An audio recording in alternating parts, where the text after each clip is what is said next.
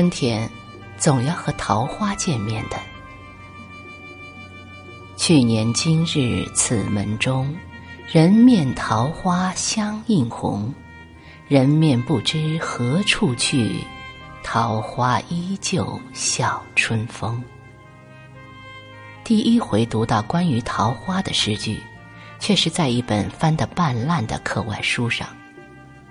书里两个地下党人街头暗号，竟是这四句诗。从此。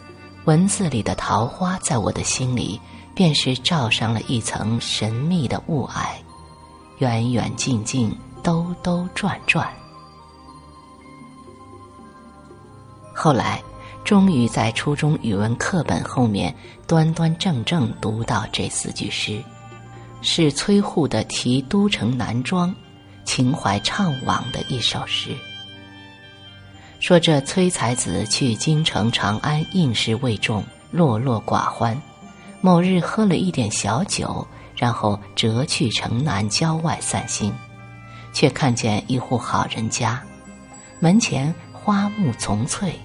这时寂若无人，崔才子于是叩门问茶，一个桃花一样艳丽的姑娘递过一杯茶来。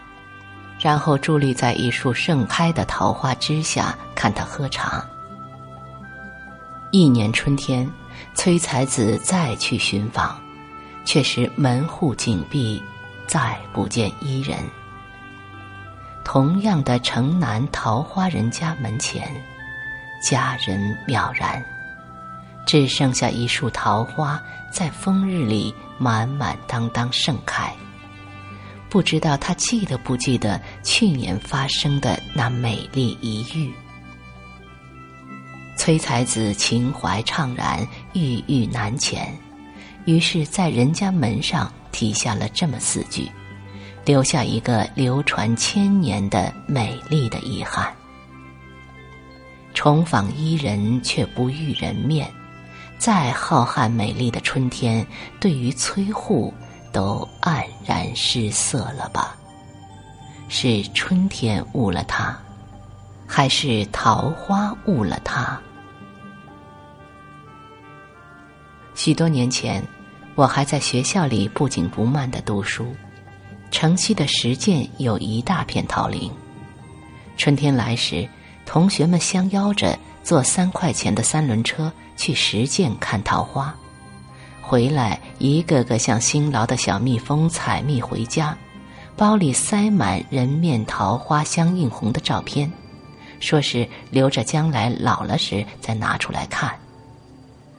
我没去，我坐在上铺，搭着两条腿，很是不屑。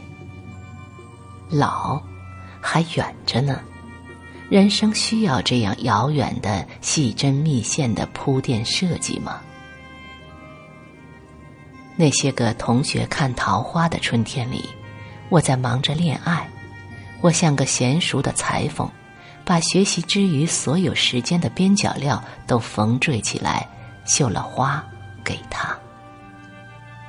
春风透过木格的玻璃窗子，在我湖水蓝的帐子上掀起涟漪。同学在帐子下面交流着花开的消息，我默然。我心里计划着，将来我要和我的爱人一起隆重的去看桃花。那时，我们抬头，看见那桃花开过了枝头，开到了云边去了吧？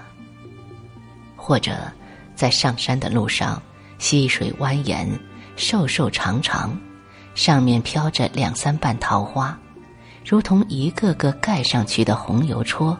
悄悄为我们指引桃林的方向。然而，我终究还是误了那一片桃花。有一次去巢湖，路过石涧，看见人家门前的一束胭脂红，在细雨里开开落落。忽然想起石涧深山里的那一片桃花。我至今还没看呢。是啊，毕业已经十好几年，这么多年，我每去巢湖都要路过石涧，却匆忙的从来没起过半途下车的心思，为的是要看一看早年就在筹划中的桃花。桃花在，我也在，只是机缘似乎总是不在。人生的遗憾便是这样生成了吧。我不知道自己到底会在哪一个春天的假日，能够从俗物里抽身出来，来到一片桃花如海面前，鼻子上沾着三两滴春雨，凑过去，凑近花枝，像蝴蝶穿过花丛一样优雅和随意。将来的某个春日，也许桃树已经枯死。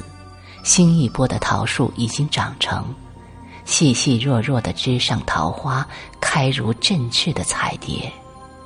看花人中，我是蹒跚的老人，那将多么叫人感慨！人生似乎总是有遗憾的，不在此处，便落彼处。前段日子，一个人在家里看电影。爱有来生，看得泪流满面。男主角阿明爱着女主角阿九，可是却在一场家族间的仇杀中双双死去。他们死前约定了下辈子再聚，可是下辈子阿明等来的阿九却已经是一个幸福的妇人。他已不认得这个上辈子的爱人，一身僧衣的阿明。本来，我以为这又是一出充满遗憾的爱情故事。可是，影片结尾阿明的一段话却让我顿悟。阿明说：“我想给他的一切，他都已经有了。其实我想要的，不就是给他幸福吗？”如此一说，这依然是一个圆满的故事。是的。只要他好，就是圆满。何必在意他的幸福一定是自己守在，他的笑颜一定是开在自己的庭院。回头再看崔护的遗憾，怅惘便如山中烟岚，在朝日里层层散去。在那个唐朝的春天里。那个人面桃花的姑娘，那一日，她不在柴门后面，不在桃花树下。我们多情的崔才子错过了与她的重逢。可是谁会想到，那日的他，兴许正走在花木扶疏的回家路上，提一篮芍药，一筐兰草，一路的春光深浅深厚。恰到好处的衬着他绿裙红袄，或者他已经嫁人，在另外的一棵桃树下，在另外的一个年轻淳朴的小伙子的眼里，笑颜如花。春天再来的时候，我坐在窗子底下，遥想着石涧深山里的桃花。此刻，拂过我的春风转身远去了，还会抚摸那片深山桃枝上的花蕾，一朵，两朵，开成浩瀚的海，被一些欢喜的人群赏着、叹着。而我，也会在一个又一个的春天里，在一些乡村人家的门前。很自然、很随意的和另外一颗、两颗的桃花撞见，也一样欢喜。桃花再开就好，桃花再开就好。是的，人生中的许多事情，在这面看去是错过，是遗憾。但是另一面，它圆满着。